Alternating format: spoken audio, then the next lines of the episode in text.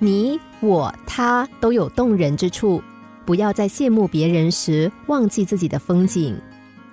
300多年前，建筑设计师克里斯托莱伊恩受命设计了英国温泽市政府大厅。他运用工程力学的知识，依据自己多年的实践，巧妙地设计了只用一根柱子支撑的大厅。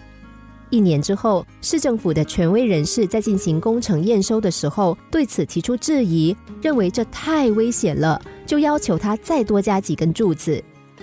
莱伊恩非常苦恼，如果坚持自己的主张，他们会另找人修改设计，不坚持吧，又有违自己为人的准则。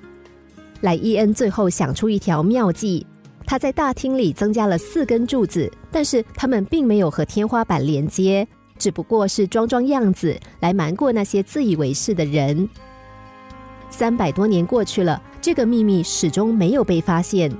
直到有1年，市政府准备修缮天花板的时候，才发现莱伊恩当年的弄虚作假。故事告诉我们，只要坚持自己能够做到最好，他人的议论、责备都无法左右你。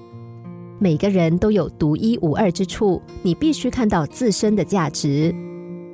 美国诗人惠特曼在诗中说：“我要比我想象的更大更美，在我的体内，我竟不知道包含这么多美丽，这么多动人之处。”人是万物之灵，是宇宙的精华，我们每个人都具有让自己生命产生价值的本能。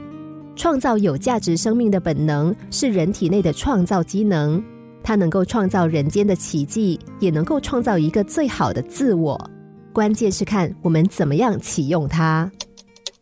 心灵小故事，星期一至五下午2:40首播，晚上11:40重播。重温 Podcast， 上网 UFM 1003.SG。